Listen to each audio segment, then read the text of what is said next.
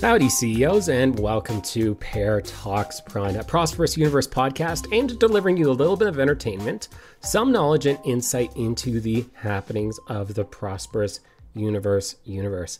I'm your host, CPear, and with me, as always, I have Lex and uh, a new, well, not really a new face. We had him a few podcasts ago, but uh, Mittens is on the air here to. I was going to say tonight, but it's it's like mid afternoon, so I don't know. Today, let's go that direction. Um, how you guys doing so far today? I guess it's like it's Easter. So has the Easter Yes. Bunny visited you yet? Uh, yeah. I, I think the Easter Bunny comes tomorrow. Oh, do, oh, oh. Yes, well, I don't so- know when the Easter Bunny shows up. I'm not like I don't have communications with the Easter. okay. Is, is Easter that Americanized of a topic? No, no, no, no, no, no, no. I we do Easter in Canada here. Yeah, we do Easter in Canada. Yeah, no, it's I- it's it's a thing. I know the Orthodox Church does it on a different week, so it's an Huh. international thing. Howdy, CEOs, and welcome to Pear Talks Easter, uh, where we just talk about Easter all day long. Um, no, so one of the first topics that I just want to really hop into this and, and get this get this party sort of rolling. Um, so for those that don't know, maybe I can do a little bit of introductions in terms of it's been maybe a hot second since we've done this, but uh, Lex and Mittens they are uh, corp mates that are part of our corporation called Nascent Mercantile. Uh, and I was going to say like Nascent Financial, great place to get a loan. Um, but no. And uh, Nascent Mercantile really is uh, one of the more active corporations within the game. And one of our main focuses is around the idea of shipbuilding. Uh, so we take shipbuilding from a centralized, sort of standardized pr- approach, and uh, we have a lot of fun doing it. Uh, Mittens has been extremely instrumental in terms of helping me plan and work on building ships. And uh, yeah, we're we're making fast tracks towards that goal, and it's been really exciting and really fun. I've actually had a, just an absolute fun time doing it. I think now, when you say Mittens, we're kind of in the uh, get millions of dollars stage. Yeah, yeah. We, I, I- I think we, we were like, hey, you know, let's do this. Let's get started. Uh, let's run our final calculations and and start building. And then and then we were just like, oh, oh, building is uh, yeah. I need I need ten million dollars to put this planet up. Do we have ten million dollars? yeah, exactly. Well, and Um, it's and very. So, so how is that schedule going? Uh, I'll, I'll I'll defer to Mitt- well, I'm not going to defer, but I'll ask Mittens first. How is the schedule? How do you feel things are going?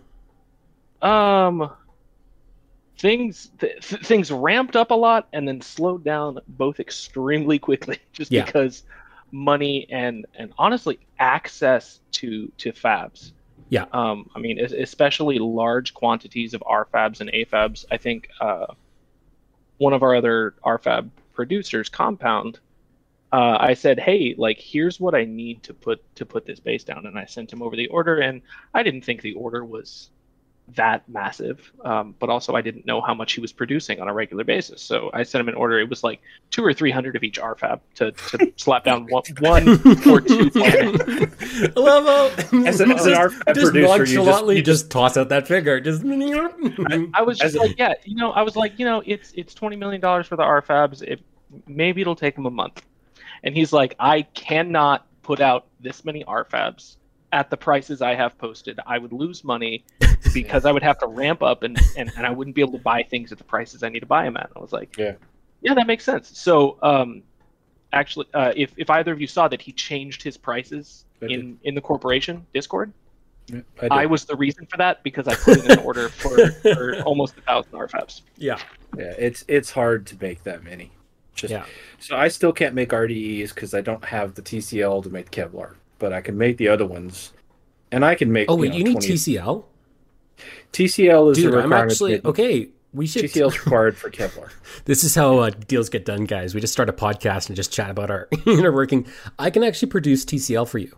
Um, I, I Yeah. have plans to start producing it at Okay. Nike, but I just haven't upgraded. if you need some, let's go that direction. If you need some, I will be producing TCL very soon here. So So my TCL needs, just to clarify, five are needed per Kevlar. okay, So it's heavy on. It's very heavy on uh, TCL PG, which is very light. Yeah. I, I have the plant. I can produce it at the plant. It's just I don't have TCL production. yeah, and it's a little complicated because the CL is already being used for EPO, so I'm Mhm. playing a little bit of it, trying to get enough chlorine around to do everything. Yeah. Yeah, it's totally within the realm of possibility. But back to our uh, sort of original question. Sorry, sorry, Mittens and Lex. Um, uh, in terms of the, the schedule, uh, Lex, back to your original, back to your original question. Uh, you know, Mittens kind of said it perfectly. I think it really is the idea of the Fabs are the biggest issue. Um, I would say for me, probably one of the biggest issues I have, especially, is um, just money, really. At the end of the day, it sounds weird to say because I've always had just millions of dollars lying around, but I am spending close to about two million dollars a week now in terms of money. Um, and it's it's it's just like it just goes, it just goes. Like I'm I'm just cranking through money like nobody's business. Um, and I'm, I'm so I have a ton of fabs, like I do. I have lots of fabs, and this is kind of some advice for anybody that's interested in either joining us or kind of mimicking what we do to some degree. And you know, mimicking is the uh, greatest form of flattery, but that is the idea that so if you ever want to do something like this, where it's a lot of buildings, a lot of really complex buildings, don't like just build them. Don't just like like build them instantly because the thing is is those buildings will start to depreciate really quickly and you're going to start to lose thousands upon thousands of dollars a day. Like you could lose upwards of $100,000 a day on depreciation costs alone. You might be like, no, no, no, Pear, that's impossible. So this is actually probably a nice little segue into kind of my first topic. Now I was going to talk about something else first, but um, you know, segues be segueing. Um, and that is the idea about the real cost of goods sold. So in the game, often new players talk about, you know, uh, they look at like consumable costs, for instance, so DW, rations, and overalls, right? And that's it's fairly simple to see that, right? You see how much each thing is consuming, and that's it. But one thing this game doesn't tell you about, which is not not like something you should ignore in any by any stretch, and that is actually the daily repair costs. So I'll just give you guys some comparisons here. So I actually built this handy dandy sheet that tells me exactly by like in live price data essentially what goes on. So here's some shocking numbers for you guys. So for a collector, so if you were to use a collector to collect uh, atmospheric gas from a planet, it's about four hundred and seventy six dollars a day to use. Right. Of that four hundred and seventy six dollars, oh no, sorry, not of, sorry, but then an additional $142 a day to for the depreciation costs on that thing. So in total, that total cost of goods sold comes out to $618. Now, that's not a huge deal, right? In terms, okay, 100 bucks more. I mean, it will start cutting on your margins, right? Now, the biggest issue though, and um, Pieboy's calculator actually, so there's a repair calculator in the uh, Prosperous Universe Tools Discord. And it shows you that eventually your profit starts decreasing.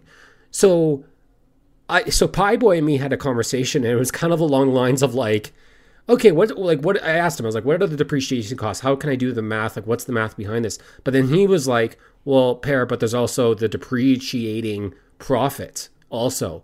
And I was like, Oh, okay. I mean, I get it. Like, for, do you guys get it? Do you guys understand what I'm Oh, saying? yeah. Yeah. So I use a I use a rule of thumb that's not 100% accurate.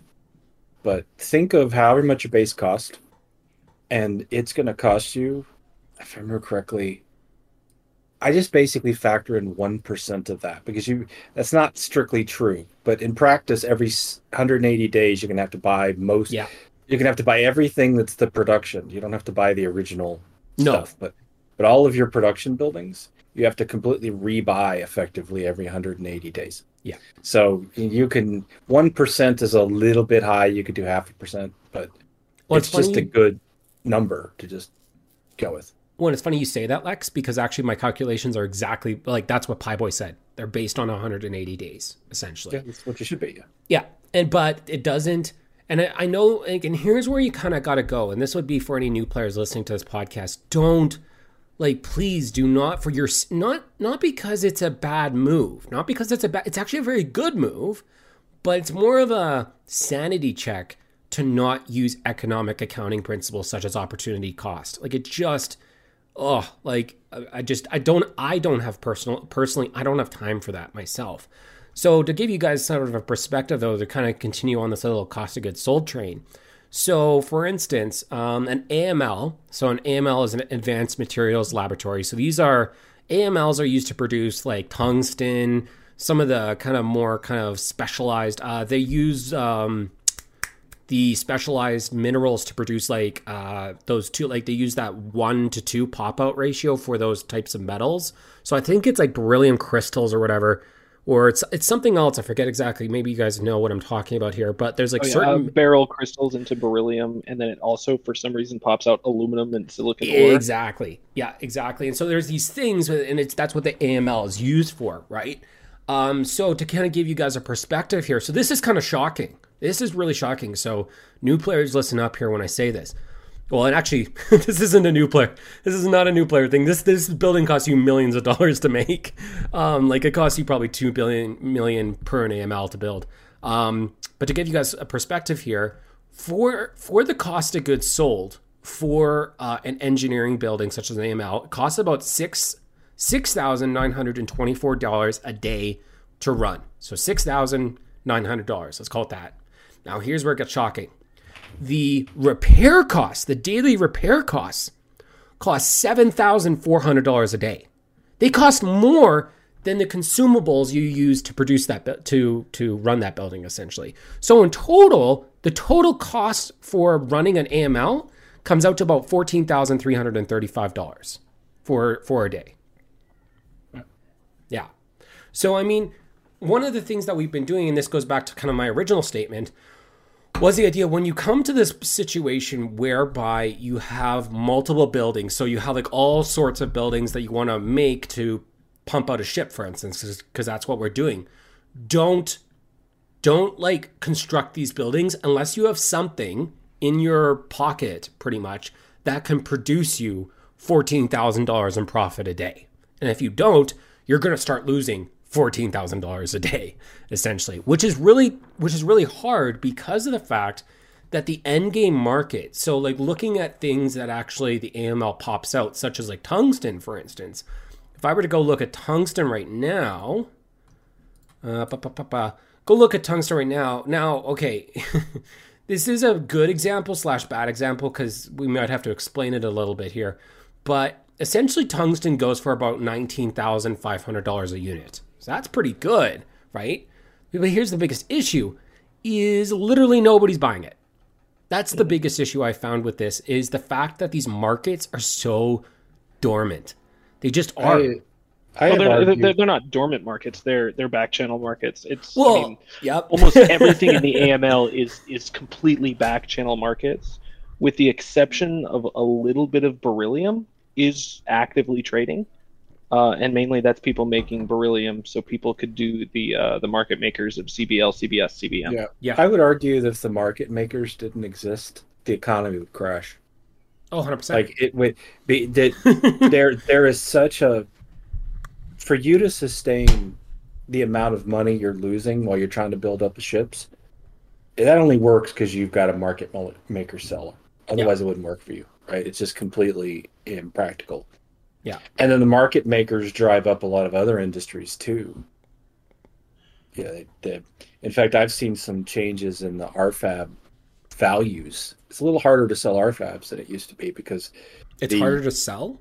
a, a little bit less valuable. The Why is that? The because the um, I thought because of The all EDC the the people going after EDCs EDCs, it'd be more, it'd be Yeah, easier. and the EDCs will go. EDCs are a little bit less useful, so there's a trade off there. Right? Oh, okay. Yeah. So they they just nerf the value of EDC Yes. some, so it's going to have some impact on the market. And and you know, I'm- I'm not saying I don't make money on them. I do make money on them.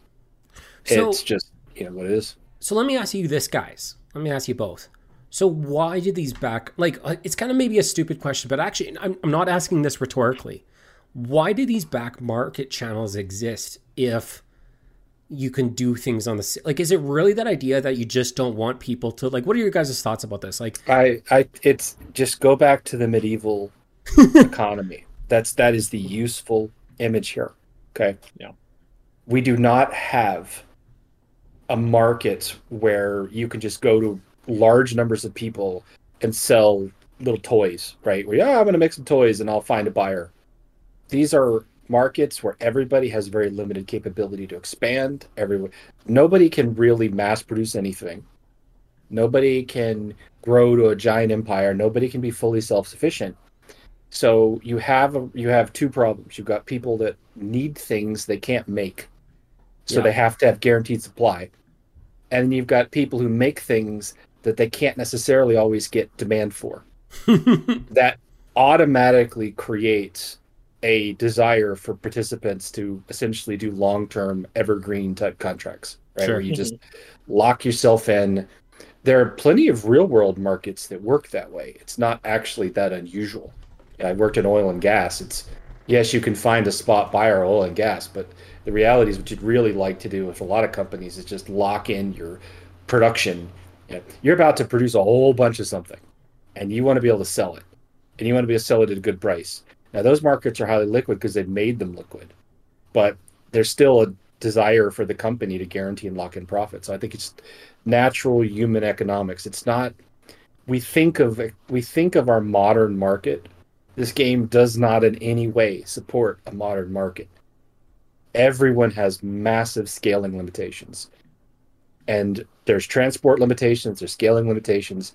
No one can get very big, so you have a relatively small number of specialized markets, much like used to happen.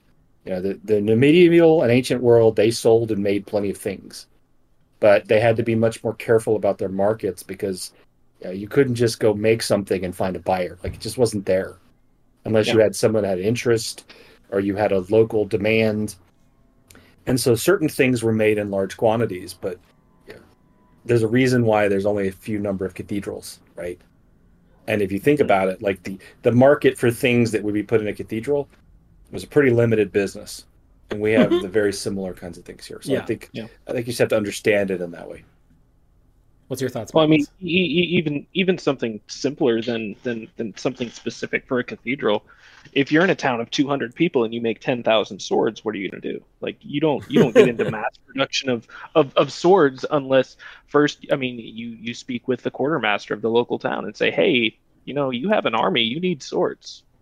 If I made 10,000 swords, would you buy them? And he might say, well, I don't have a use for 10,000, but I have a use for 5,000.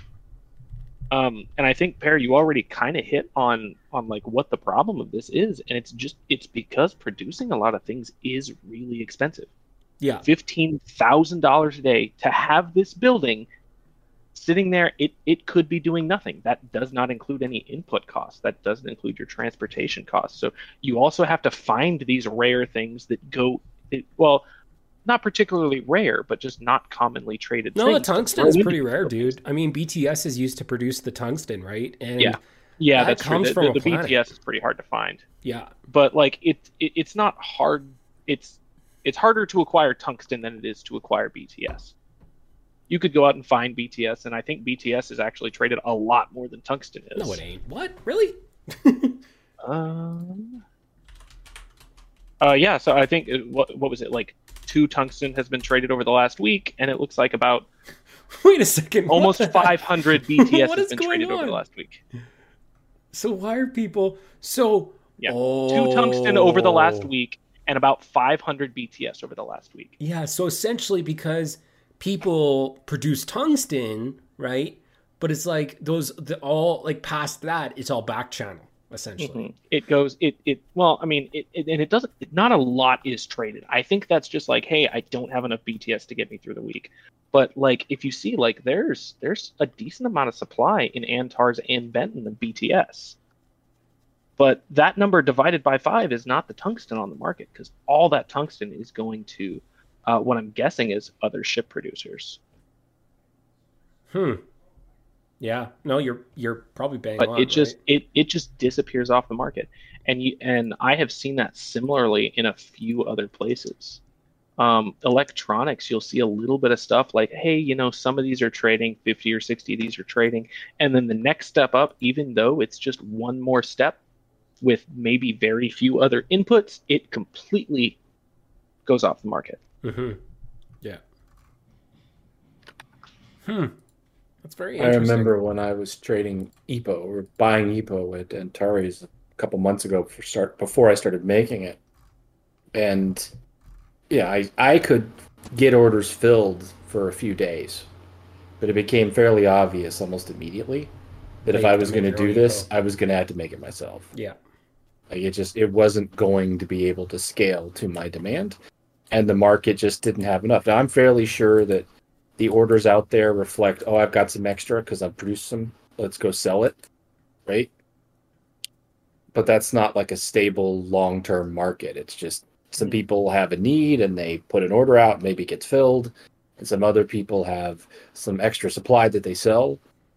But I suspect most of it has to be self used. And I, I think that's true for a lot of things in this game. So, what do you guys think would be the solution essentially to fixing this issue if there was a solution? I'm not saying I- we I- have to come up with world peace right now, but Is, it a problem? Like this is just how the game well, it's a problem for me building ships. Well, that doesn't that doesn't mean that Sorry. doesn't mean it's a problem. Okay, Oh, that's that's it, your problem. That doesn't mean the game. that- that you're your first, folks. It's my problem. Nobody else's. But the point is, is that sometimes games have Sometimes the them- truth hurts. Is that what you're saying? the- sometimes the challenge is that right Yeah. that don't fix it. That's this. That's the thing you have to solve. Yeah. Well, and, that's just it. Is like I'm trying to right now. Like we we have the ship mapped out. We're ready to go. We're currently working on fabs, and definitely like one thought I have had in the back of my brain has been like, ooh, geez, like we could become very like we could become bankrupt extremely quickly because of all these costs, right? These these real cost of goods sold, essentially, right? So like. For instance, we have, uh, I think it's like we have on our plan right now for eight AMLs. So like eight of them, right? So that's Yep. right there. That's like a chunk of change. So if you do if you do this cost times eight, that's about one hundred and fourteen thousand dollars a day. Sorry, what was that, mittens? Oh, I said 120,000 a day. Yeah, give or take, right? And so it's very much like whoever's doing the AML. And I think that's mittens, actually. Yeah. Good luck, buddy. but it's but it's like you do have to make it liquid somehow, and and the worst of it all is the fact that like, and that's just it is we have to make these things liquid, right? And I think that's a huge challenge that we've never really talked about on this podcast before with shipbuilding, is the idea that there is these sort of like sure there is the FIM, there is the like you know the uh, MEAs, there's the assisted lab coats, there's this, there's that, right?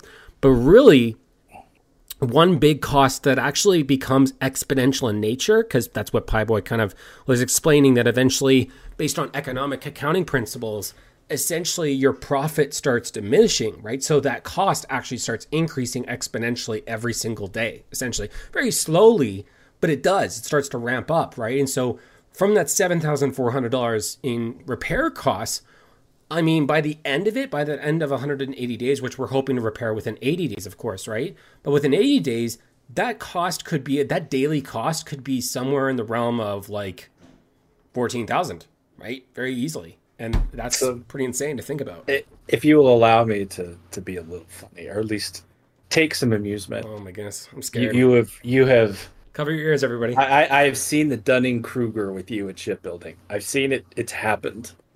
Listening to you talk about shipbuilding a month ago versus what you know now, it's such an interesting, different story. what do you mean by that? What do you mean by Dunning Kruger? Explain. so the the Dunning Kruger effect is that the basically people that don't know a lot about something tend to overestimate how much they know, and people who know a lot about something tend to underestimate. And I remember listening go on about shipbuilding debate, and I'm like, dude, I I've, I did the fab thing. You have no the idea Dunning what you're about to get yourself involved in. I'm looking And at you're the, like, "Don't the, know the be slope right now of the Dunning Kruger effect. It's like it's like peak of Mount Stupid. So, so that's the thing, right? Is like I I'm on peak of Mount me- Stupid right now. For me, it has actually been a pleasure to watch. I mean, this is someone who's who's been through this. This is the this is how you learn a game, right? You Yeah. you have to realize at some point that you didn't know as much about the thing as Oh, you knew. buddy. And as someone who was doing fabs and discovered some of these things on a smaller scale, when you would talk about shipbuilding and you would build all these plans and you would have all this stuff, I'm like, your plans look beautiful. They're they're not you're going to run into so many problems you haven't even thought of. Mhm. And so it's it's hilarious and, and fun. I mean, it's a totally normal process. You're like everybody else, where you suddenly it's like now you're in it. You're in the middle of the swamp. You're you're stuck. You're sinking in some places. You're like, oh boy, this is trickier. Because I went through that problem when I was having problems with EPO. Like I was like, I remember I came to you. I'm like, I got to build my own EPO. Or I'm, this is just to fall apart, right?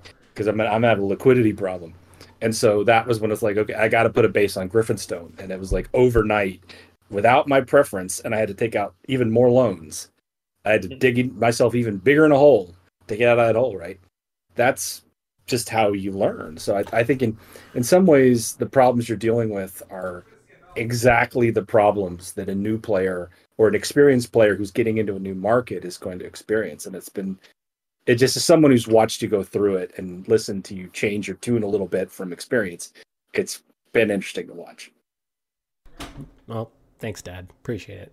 Uh, I was gonna say though, you know, it's interesting um, talking about. So one of the interesting things that I found, sort of about, um, you know, we've talked about like self sustainability and how it's not the best, but interestingly enough, from from what I like, so some of the looking into I've done, especially, has been the idea of like, okay if you were to drop these cost of goods sold sort of amounts, like such as the thing we produce our own film, for instance, you actually start to make what I can kind of consider to be like real profit, right? So there is that idea that it's like, okay, what is, and this is, I, I would highly recommend anybody to do this study.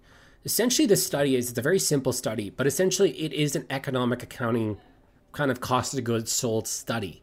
In that, what you do is you say to yourself, pretty much in layman's terms, is it worth it? You know, is the juice worth the squeeze? So, for instance, FIM, right? So, we've taken a look at FIM and ask yourself the question um, take SE, so take a software engineering laboratory, the thing that produces EDCs.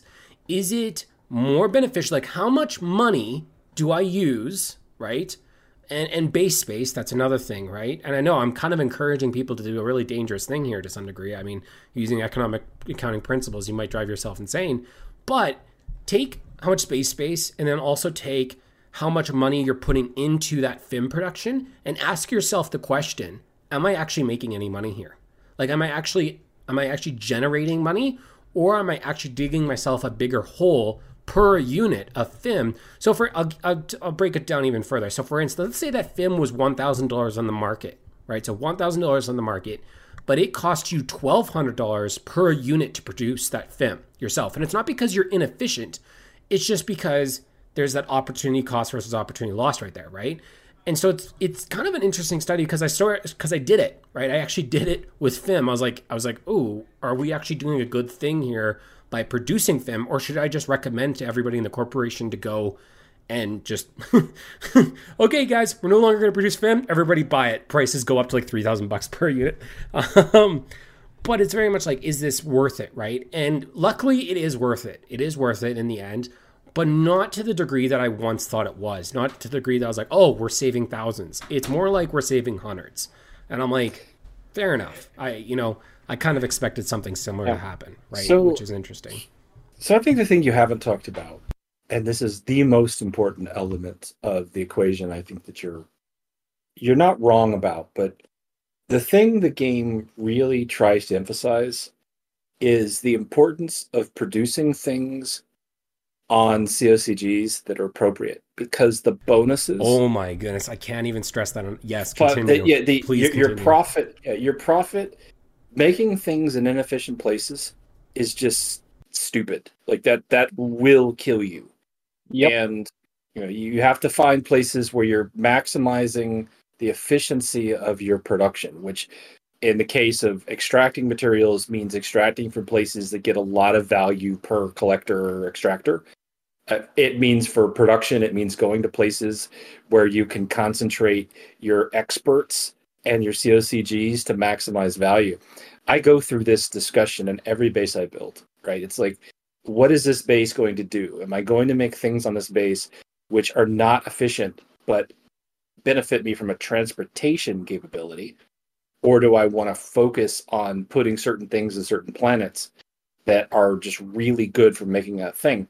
And that makes a big difference in terms of profit. I uh, Oh, 100% it does. I actually had a conversation with a corp member who's big, big helium maker or hydrogen maker, and, and he's you know he's been doing this for a long time. And I finally was like, he he, he was Has he thinking done about anything ma- else except helium? actually actually he has yes i uh he and i had a conversation where i'm like look at look at your planet basically. You know look the planet you're dealing with is good for producing your helium. But he's like i want to go out and gas giant it. And i'm like what's your profit on that? And so we sat down and we talked about it. And i said you know you're on umbra and umbra has a chemistry campaigns right and you're well situated to make pg very easily and I talked him into it. And I'm like, the profit margins on that are just so much higher per unit because he's been dealing. I, I've sort of followed his situation and followed the money he's making. And so much of his initial profit is being lost on maintenance costs to the point where I'm like, he came to me to buy fabs, and I'm like, I'm going to give you a good price. Not because of, I'm just like, I give, you know, good prices, but just that single thing alone reduced his costs considerably. Just having a fab producer who could produce it at a lower cost than he would have to buy on the market. yeah But even then, I'm like, use the chemistry on this planet. Like, it's okay to make the hydrogen, but that's not what this planet should be for. Yeah. Like you, And and and that was not something I understood as a new player. I remember going back and we had a conversation, purchase or produce about Umbra, and it was the, one of the things I've learned since then. And boy, it's hilarious to go back and realize how little I knew. Same thing applies to me as it does to you. That Umbra is a design by the way the players have put it together. It's a good base for producing chemicals. So go do it there. Like you, you massively increase your production. You, know, you can go to other places, but he's already set up there. And I'm like, just here's a nice, efficient, just better way to use the base you have. Mhm. And was able to show him you're going to make almost four times the profit. And a lot of that profit is that extra production you get, the efficiency of that extra production that you don't have to, you don't have to pay for. Right. That's the key here.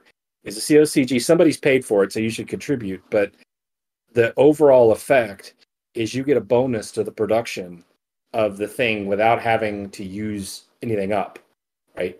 And you just stack stack your experts and stack your COGCs and really just maximize your cost per unit because there are things you can do to lower your cost. I mean, Yeah. I, I do I still do think that transportation is a big factor. I don't want to minimize that, but this is but in terms of the profit for an individual item, yes, this is a big consideration. I actually make a lot of money on FIM. I actually overproduce FIM, see, Pear, because it's real easy to make a lot of it Oh, I produce. I overproduce by a significant. and I can just sell it on the market, right? So it's that the the thing that I realized a long time ago, FIM was the software engineers are a more efficient use of it, but I can much more easily just overproduce some FIM and sell it, and I've made good profits on that for quite some time. Now it's not it's not a infinite solution. I still have software engineers, but that is one of those things. It's like you've you have to just think about this. And there, there was a member of our corp that he literally puts a spreadsheet out and he thinks of the problem in terms of like per unit of space on a base. What is the most efficient thing he can be making today? Like he goes to that level. And I don't think that's a bad idea, actually. But you know, that's that's assuming you want to maximize profit. I, I want to make as many fabs as I can.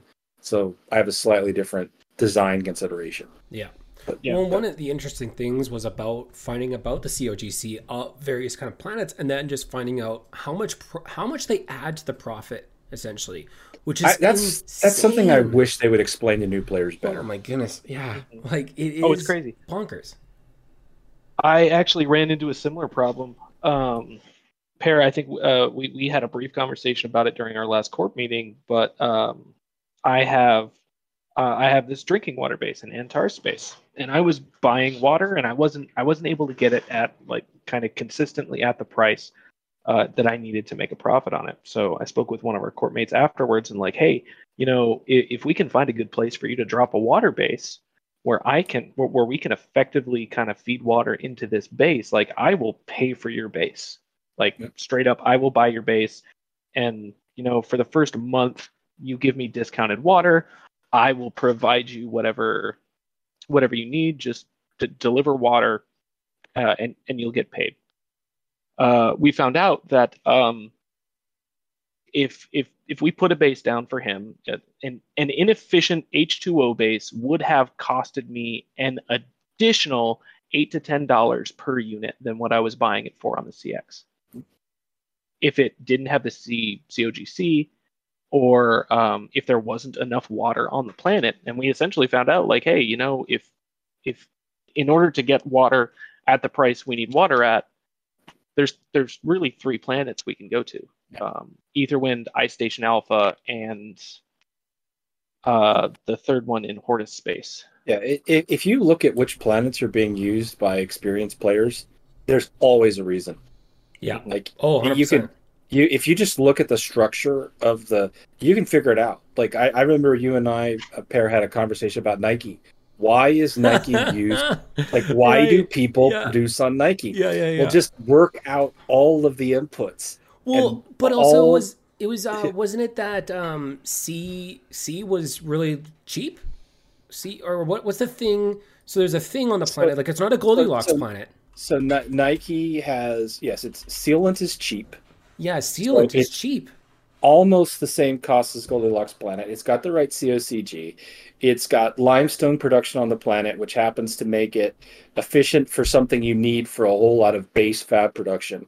And then because other players have emphasized COGC because of the availability and the where it sits relative to a whole bunch of other planets, it's just a really good place to do construction. Right? That probably leads And- us on to um. Sorry, Alexa. I don't. No, no, I- it- I- let's go on to our next kind of topic about like you've kind of already transitioned. See, this is the podcast of transitions, and and that is the idea of like what we would probably tell new players. Um, so one of our kind of criticisms we've been getting a little little bit is you know um, that we don't really talk about, and I, it's actually been great. Probably our conversations have been for probably the first time in a while. They, it's funny they've kind of str- like straddled between end game conversations and new player conversations, which has been really fantastic. But um, one of the things we wanted to do this episode was kind of uh, really take an intentional approach to talking about the new player experience and what we would kind of maybe tell our past selves about this game and about sort of um, yeah what we would do differently.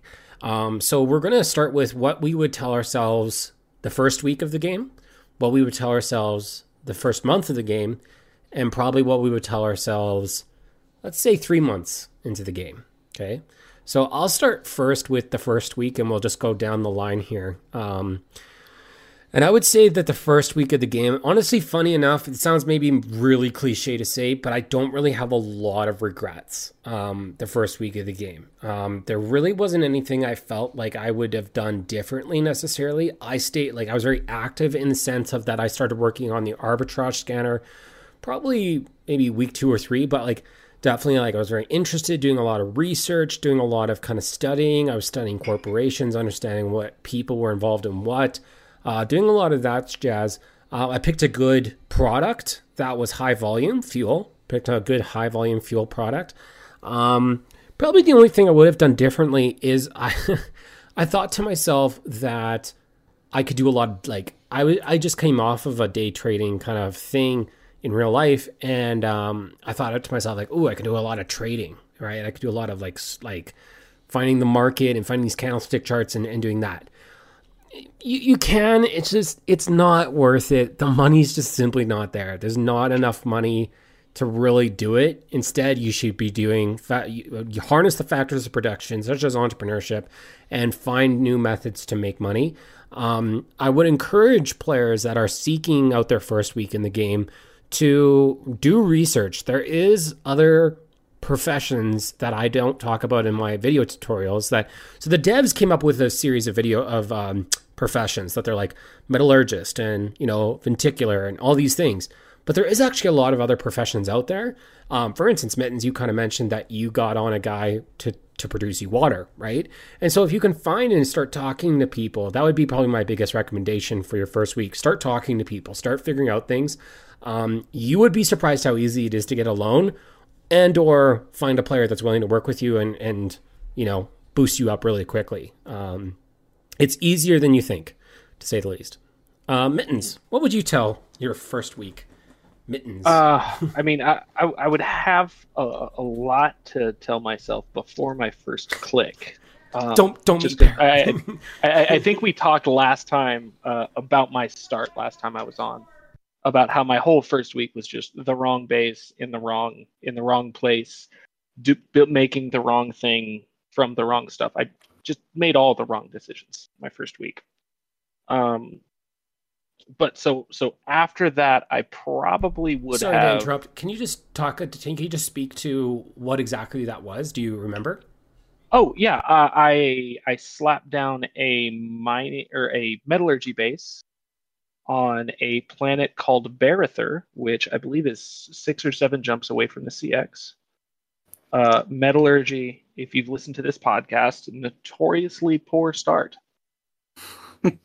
um, being far away from the CX, not not beneficial to a new player. Um, metallurgy ended up being higher overhead than what I could afford, and I also did a bunch of the uh, oh, what are they? The the missions. Oh yeah, the faction Yes. missions. oh my goodness, the faction faction contracts. contracts. I forgot. I, I haven't thought about forgot. faction. I've forgotten about those a long but time I just, ago. I just, I just turned them off and haven't.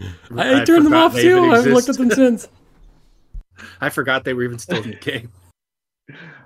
Oh, um, and yeah, and did a bunch of faction guys. So uh, I mean, ignoring that, if, if we talk about from from my reset, I, I feel like I had a pretty solid start. Um, I think I went in and I got a lot of differing advice from a lot of different people, and I probably should have listened to some people more and some people a little bit less just because they were I, I i started and was going Are straight you into saying that them. you should have listened to me less? Is that what you're saying? i am uh, a little bit not a lot less but but a little bit. But what did everybody uh, like wrong on? What half of the voices were saying yes do fim it's it, it's going to be awesome. It's going to be great. You're going to be fantastic. You're going to get this just rocket boost of a, of a first start. And other people were saying, saying like hey don't do fim slow down. Do something else first.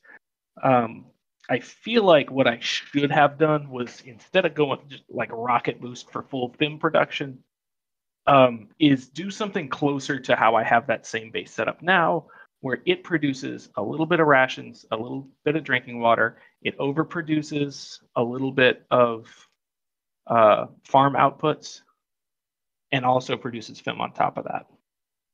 Just balance the base out a little bit and kind of limit that overhead because that's one thing I struggled with a lot for probably my first two or three weeks is just overhead. I was drowning in lack of liquidity. Oh, right. I remember you talking about this. Yes. That like it, wasn't it the DDT was kind of the big issue with the FIM that you were doing? Yeah. Yeah. DDT was a big issue, and because I'm spending all this money on DDT, and it takes all this time to turn around, um, because I think one herb takes a full day to produce, Yeah. and It then another ten, yeah, and then ten more hours for it to produce FIM, and then I have to fly it back to the CX. There's this, there's this liquidity gap. Yep. Um, and FIM is not something that that people are pre-buying. I can't remember what advice I gave you at the time. Hopefully, it wasn't bad. I don't know. probably advice I should have listened to because I had one person tell me like, "Hey, you're on Promitor, just build farms. I will prepay you for a month's worth of farm products." Now That's that, good- that's a that, that, that's not something I probably would have would have gone all in on, but that's not a bad That's a pretty, like actually- start. pretty good idea for a beginner. Yeah.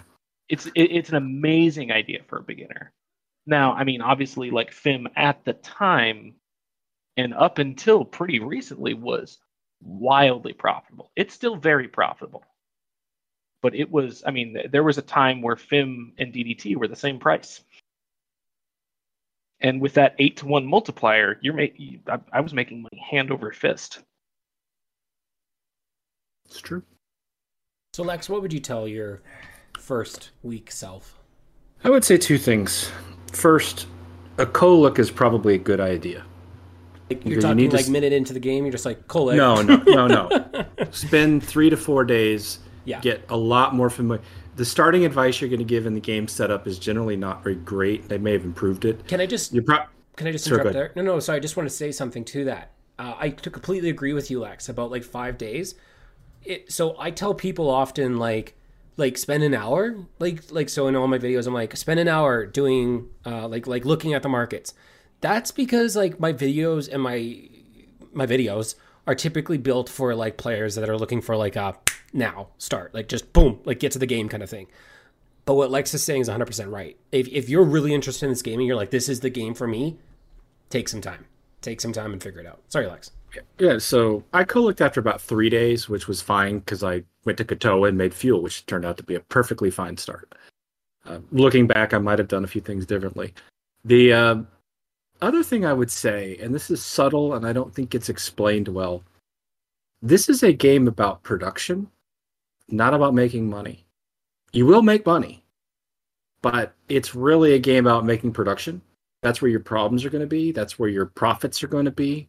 That's where the um, interesting part of the game is. a big game, and and so so much of what you're going to be dealing with is going to be production focused, which is I I know there are people that just really sit and try to make as much profit as possible. I'm fine with that. I'm not shooting that idea down.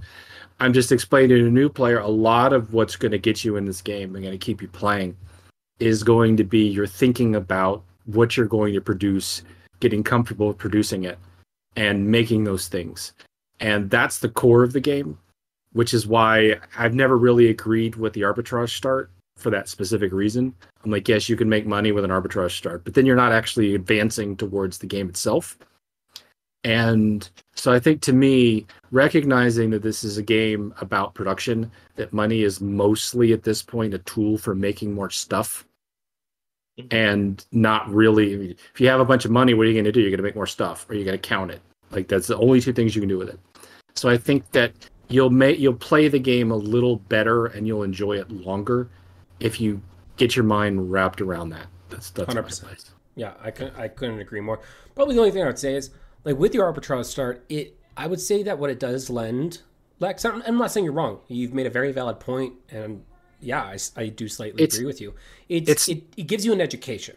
It gives you an education about the markets and, and where things kind of stand in markets, essentially. Uh, but you can you can do it. Uh, Yeah. but you you you can play the game any way you want. I just think the realization that I would have gone back and told myself to really get around was, you know, if you get a bad start, most of the time it's because you're not you don't have a good production chain. Yeah. or you're building in the wrong place. It gets back to this value proposition. Like you really need to learn how to produce things and what it takes to produce, like what the value of the uh, COGCs is, what the experts actually do, how things build chains together, how you're going to transport. And I've repeatedly argued that the game is mostly a logistics game. I've slightly modified my opinion. It's a logistics game around being able to make production happen. That's that's probably the subtle difference in the way I looked at it from the way I did to start with. Well, I think now that now that ships are a little bit more available um, than than they used to be, it's becoming more of a production game and less of a logistics game. And and I think that's true to a point. I think I've also gotten a little better at doing my logistics, so it, to me it's now more about managing production. Yeah. But I mean I still only have two ships and only one of them is upgraded. But 90% of my problem now is just how do I produce enough of everything in the places I want to. So Yeah. No, that's awesome. So going over to the one month mark, um, really, I think what I would do differently, or what I would say to myself, is um, really, and like I, I know I kind of started, and this, this goes back like a year almost. I, I think actually, yeah, I think I actually am a year into this game, which is crazy. Yeah, that's pretty bonkers actually. Um, how how many days am I into this game? Ooh, 352. almost Sorry. almost Yeah, oh yeah, yeah, almost. Um, but what I was gonna say is, um, I'm just thinking here. I, think one of the things I would say is just keep on keeping on. Really, you know, this maybe this is like terrible. You guys are giving such great advice that I'm just kind of like, ah, did pretty good. Like I wouldn't really tell myself anything. Um, but no, really, just keep on keeping on. I think one of the things I might do is for sure like join a corporation I, I probably would have done something different in terms of joining a corporation versus making a corporation as early as I was. I think there was just an absolute, and Lex, you can probably attest to this. There just absolutely was just so much growing pains with starting a corporation whereby really nobody knows what's going on or what to do. Um, You you started a corporation because that is the person you are. Most people playing this game are Yeah. not that. yeah, no, no, and I- you're, I- you're I- not wrong. Yeah. You you you always every time we talk, you just remind me of every church pastor I've ever known. Like you've got you've got that same way of looking at the world. It, it really is a personality type. Yeah. So No, but yeah, so I probably would have joined a corporation. That probably would have been my first step, and then split off from that corporation once I found my kind of groove and what I wanted to do. Um, so yeah, joining a corporation is a great method of just yeah connecting with people, getting. And I'd say to everybody, make sure you join an active corporation. Um, unfortunately, um, they don't really. I, I don't think they audit the UFO Discord, and I feel like they really should. They should audit some of those corporations to find out if they're active or not, because like so it really sucks actually because like you really need to go in and do your own self audit on these corporations. I should I should do an audit. That's my next video. I'm going to do an audit of every corporation and see where everybody's at. Um uh, but yeah, so find a active corporation. Uh, Nascent Mercantile, obviously, we're very active and we're we're definitely uh, chug- chugging along here. Um, so that would be my first thing I would tell uh, my my first month uh, self. Uh, mittens, first month in the Yeah. game. I mean, 30 days in, I would probably say join more discords. Yeah. Um, at the time, I was I was pretty active in the nascent mercantile di- Discord. I was I had joined the UFO Discord, but didn't really. There's so many channels on the UFO Discord. It's hard to keep track of like where you need to be to figure out what's going on or communicate what you want to communicate.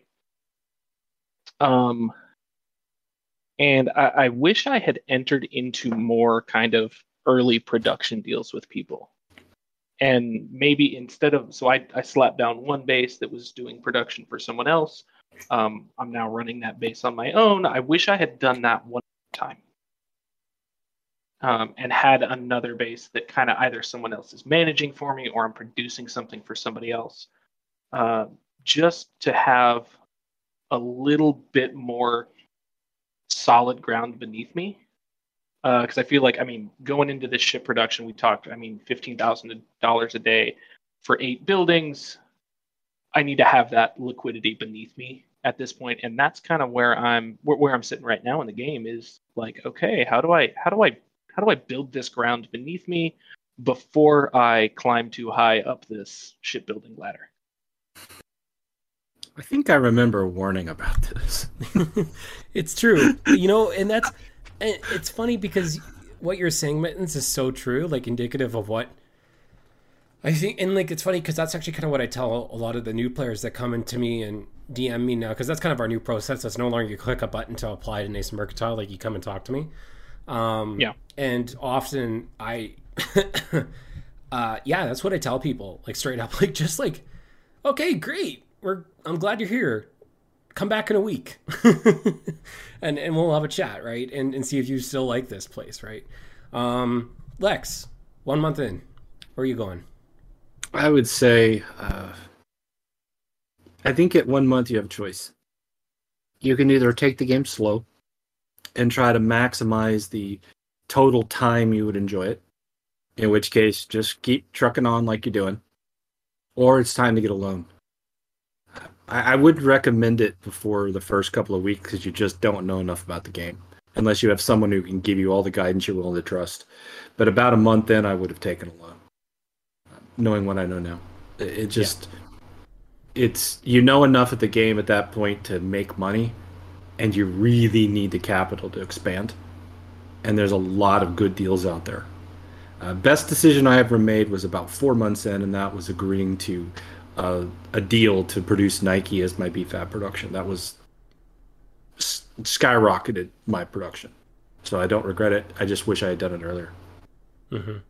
well and the biggest issue is the fact that i think a lot of people don't know where to find loans this is like it this game is so it, it's crazy how this game is so social in, in that like a such it is a very social MMO. Like there is MMOs out there that's like you could be a single player and like I mean yes definitely you could be a single player in this game obviously as like 99% of most players are and, and do fine.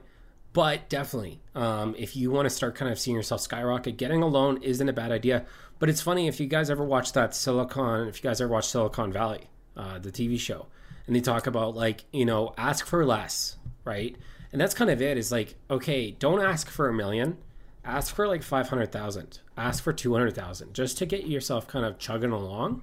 Um, because you're going to feel a lot more kind of reward in that than if you were given like $20 million, be like, all right, I've hmm. won the, I've won the game. Right. Um, I, I, I wish the VC world actually worked like that.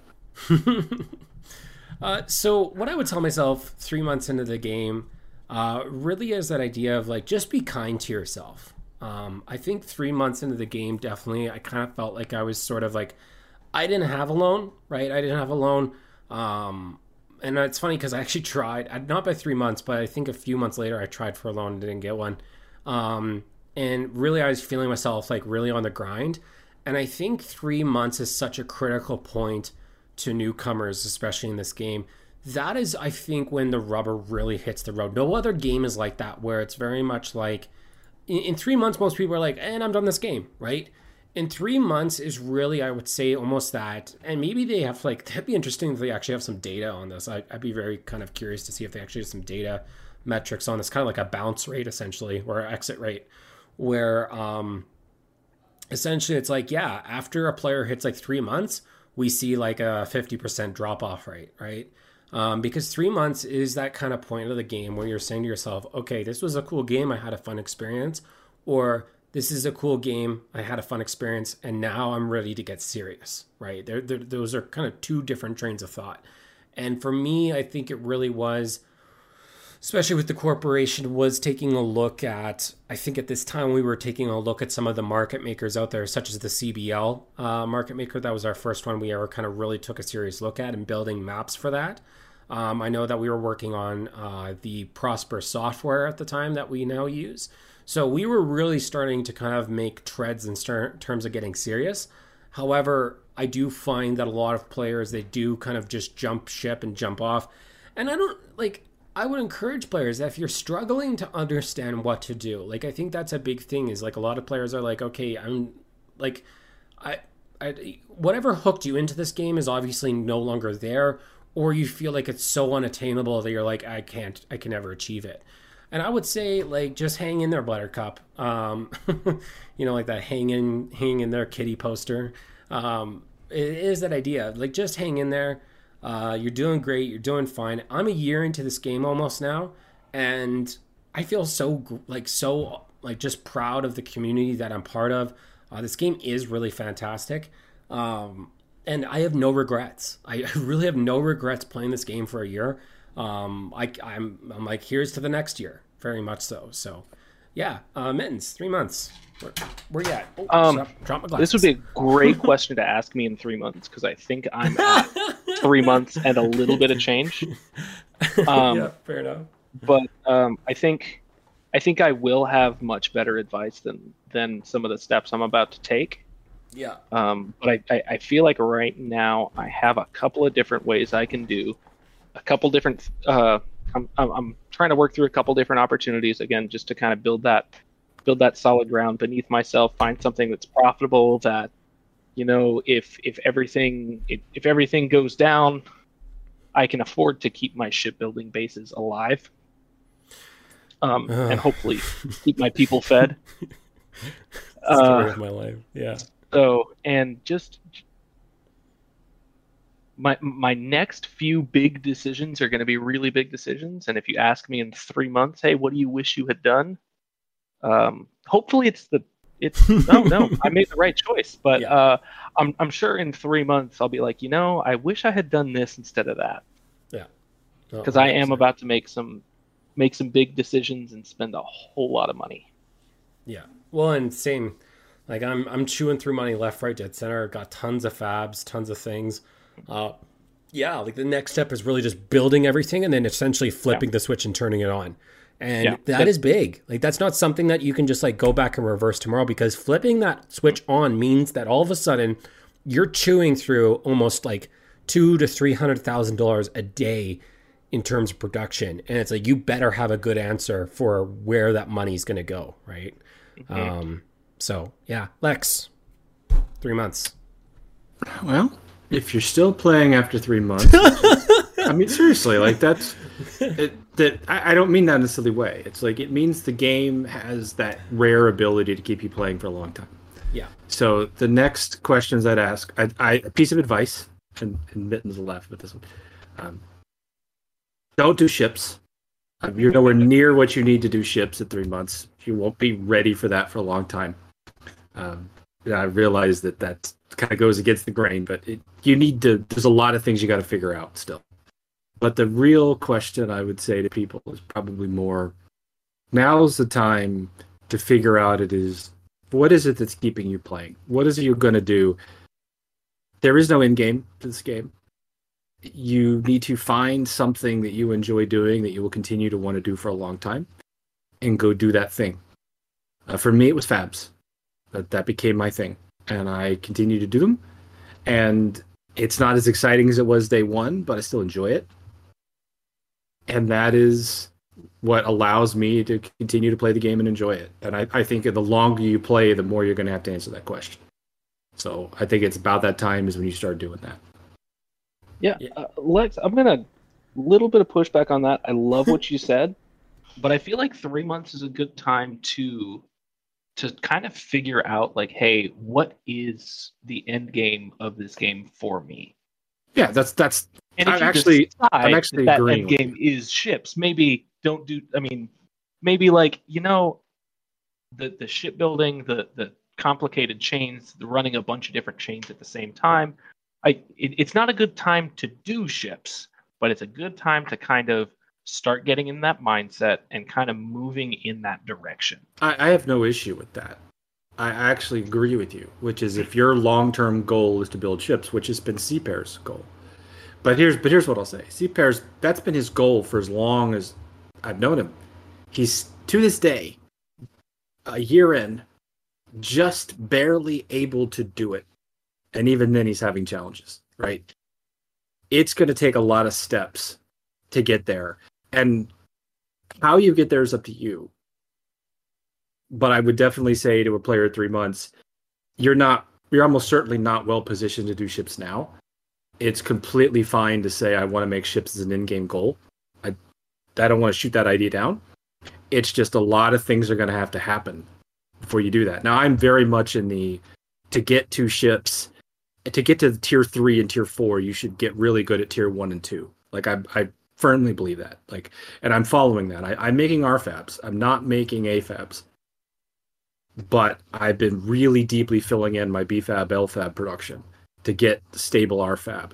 And then once RFAB is stable, I'm gonna do AFAB. And I think that's how most players should pursue this game. Like there's there's this hierarchy of things you sort of build into, or you're gonna have to have crazy amounts of money and you're gonna have to have just so much money in your money printer that you can absorb spending really long periods of time with large cash flows. Now that's a personal opinion just getting back to my point, it is a time to start saying what you plan to do, and then you figure out how to get there. Yeah, or you just partner up with someone with a big money printer, uh, with a bigger money printer than you. And I understand that. Well, and That's that's certainly doable. I don't think it's as rewarding, but that's a personal opinion. Yeah, that's yeah. Well, and how much? Uh, where are you with with all that mittens in terms of your money printer? Uh, my money printer. Um, ooh, that's a great question. I think I have six SEs. Um, I was I was looking into upgrading to ten. Um, and I had a I had a conversation with Compound, our our our our other fab producer, and it was just like, hey, our fab prices are absolutely wild. I'm just gonna watch our fab prices for a little bit, and then I'll and then I'll jump on it. And really, I mean, I just so I'm in the process of upgrading my second starter ship to have a wide cargo bay. So once that gets done, that that's going to lessen a lot of the problems I'm having right now, Mm-hmm. and that's going to solve some problems that I haven't run into yet because my next base is going to be a very is going to be a little bit more logistically challenging um, com- compared to what I'm currently running. Uh, and but yeah, I mean, I, I'm starting to kind of ramp that up.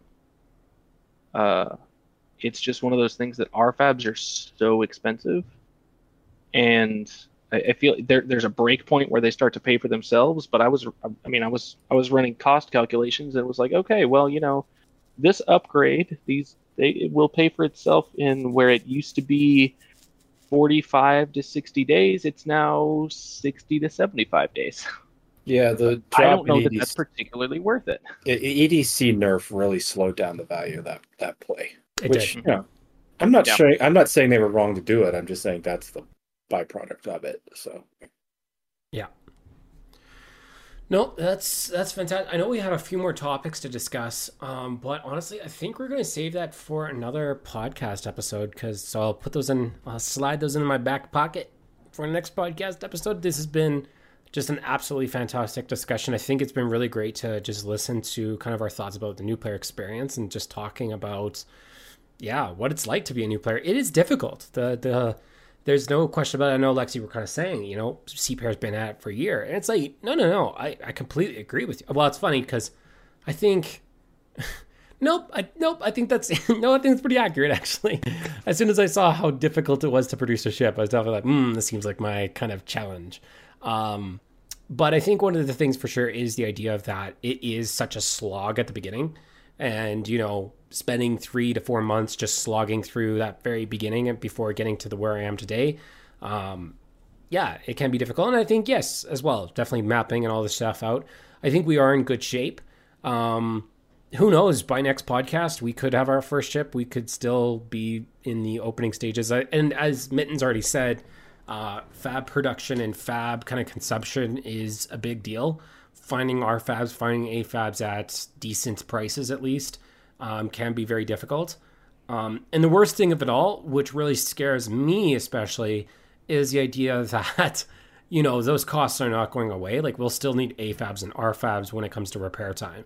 Which, I mean, I'm like, oof, yikes. I hope we, you know, I hope Yeah, we my- produce enough ships. my worry about point. you is in three months you're going to have to spend half the money you just spent again. Yeah, yeah. And so we're one of the things we're working on, especially right now. And I actually uh, told Warrior, the the new guy that's coming into our corporation, I kind of told him a little bit about this. But one of the things, this is why I built that cost of goods sold sheet, is because now what we're going to try to work on is actually figuring out like what's the cost of this ship, right, and figure out the exact cost so that we're actually not losing money and we're actually gleaning a lot of money, right? In terms of because the thing is, at the end of the day, is like now that we're able to produce a ship, it's like yes, we can produce these big boy ships really quickly as well too, which I think people will want to pay a premium for as well. I could be wrong, but we'll see. Medieval economy. You, if you don't actually get reduced prices for bulk, you have to pay more. Yeah. That's that's just because it's hard to make three Yeah. of something. Yeah. One was difficult. Three is really tough, so you got to pay more for three. Like Yeah. that's that's one of those psychological things that people don't understand about an economy like this, right? Is that it's not a scaling economy where you get nice discounts the more you buy. The producers are stretched the more they produce, hmm so the actual cost has to go up. Yeah. And Yep. so yeah, the ability to produce more, that's that comes with premium. I hope you're able to charge it. Oh, Yeah. we'll figure it out. Well, and I mean, I from from my understanding, a lot of people are buying ships with like a three to four week delivery time. Yeah. and, and and I've heard directly from people like, hey, you know, I'm paying this much for a ship in three weeks. I would much rather pay a lot more money for a ship tomorrow. Yeah. One thing in particular that I have thought of implementing or doing, and I don't know, like the thing is with so and that and why I haven't is because not because nascent financial failed. Nascent financial never fails. So I just want to make I just want to set for the record that nascent We're not SVB. Yeah. yeah. Nascent financial never failed. Um I think people were no, like, no. What, like- what is this nascent financial you're talking? So back when we were first kind of doing, and most people probably listened to the earlier podcast episodes, but if you didn't, um, one of our kind of first topics about uh, this game was the fact that finding credit was extremely hard, and so we started up Nascent Financial as sort of as sort of an operation to provide lines of credit to people to essentially continue their efforts. Um, why this, why it worked and why it didn't work was the idea that it worked really well because it did provide certain people with credit, and that was fantastic. Um, I think why it, it didn't work necessarily was there was so like a new player is like oh like I don't really like I think there was an awareness problem as well as that 30 day issue where there was a lot of new players that were very much like it, it's actually kind of crazy how probably the bounce rate of this game is pretty high after maybe the first day even. Like mm-hmm. so like there could be a good chunk of players that don't get past day one which is pretty insane to think about. But also the fact so like somebody comes to us and they're like hey i want a loan i'm like hey cool beans. Come back to us in 30 days right? Like you just started this game um, which is was it which is a big issue as well um, but one of the things i have thought of starting and i haven't because obviously with nascent financial just kind of the logistics and all that jazz but is sort of like a centralized market i know i've tossed around the idea a few times on this podcast before but essentially a centralized market where it's like think of it like a big quest board, essentially, right? It's like, okay, uh, we need titanium for ships, right? It's like, hey, uh, I'm not doing it. like where's like giving people direction essentially. It's like I don't know what to do. It's like, hey, you could come and produce titanium for us, right? And and make that happen. And essentially a big long list of things that people could do. I don't necessarily know if it would work or not. I think the thing is there'd have to be a big adoption from the community in terms of making it work. Um, so I don't know if you guys are interested in, I would say this, yeah, this is kind of my open letter to the community. Maybe we'll end it off with this is that if you guys are interested in the idea of bringing to fruition sort of like a big centralized marketplace, sort of like a quest board where you can put your quests for demand, you can put your quests for supply, uh, things like that, so that we can kind of figure out how to maybe even centralize the private marketplace to some degree and maybe make it a little bit more public showing to some degree. I think that'd be kind of neat. Um, I don't know if it's actually a good idea or not. there seems to be some sort of need for it, so I'm like, yeah, who knows? Um, Almost like some sort of commodity exchange. Yeah, right. Some sort of CX. I don't know what we call it. um, I think the issues with the CX is the the biggest issue is the fact that like, oh, I don't want to produce that thing because I don't know if people demand it, right? So this would be the idea of like Oh, yeah. people you, demand. You can post long term demand. Hey, I need long term. I, I, yeah. I don't need a thousand of this up front, but I need sixty of this every week. Yeah, yeah. Well, and Fabs, I think as well, right? That would be a big one where it's like, oh, like okay, come eighty days, we're gonna need this many Fabs, and like if you can fulfill that every time, that's that's what we'll do, right? So, yeah. Any we'll call it the futures market. Futures market. Oh, genius. It's almost like there's a real world example for us in this in this case. Um, but any before we end the podcast, any last comments, Lex, Des, Des? Oh man, oh geez. if it's if it's not a centralized exchange, it's a forward contract, not a futures contract. That's a forward contract. Oh, forward contract. There you go. Sorry, just being a little silly. Um, mittens, anything? Um, no, nothing with that. Cool. Well, thank you so much for listening to the Pear Talks Prun part or the Pear Talks Prun. Po- uh, we were going to talk about prunes, but the, the, Wikipedia article for prunes is extremely short. We found, so we weren't going to talk about prunes, but uh, we did talk about prune, which is fantastic. Uh, thank should you so we, much. Should we record a new intro and just talk about prunes for five minutes and throw yeah, that back could, at the beginning? Yeah, exactly. We could definitely do that. um, what is the so what is the correct way to pronounce prune? It's prune. prune. It is prune. Is that is is that from the? That's devs? from the devs. That is from yeah. the devs. That's from okay. Molp himself. Prune. Ah, yeah, it's like call it prune. It, it, it's like GIF. It's pronounced like the word that it's shortening. Yeah, but I just I because the thing is, is actually because that's it. No, you're bang on because you universe. So prune, prune, technically, but anyway. Uh, well, thanks everybody for listening to the Pear Talks Prun podcast. You can find us on Spotify or iTunes, as well as on Acast if you're so inclined.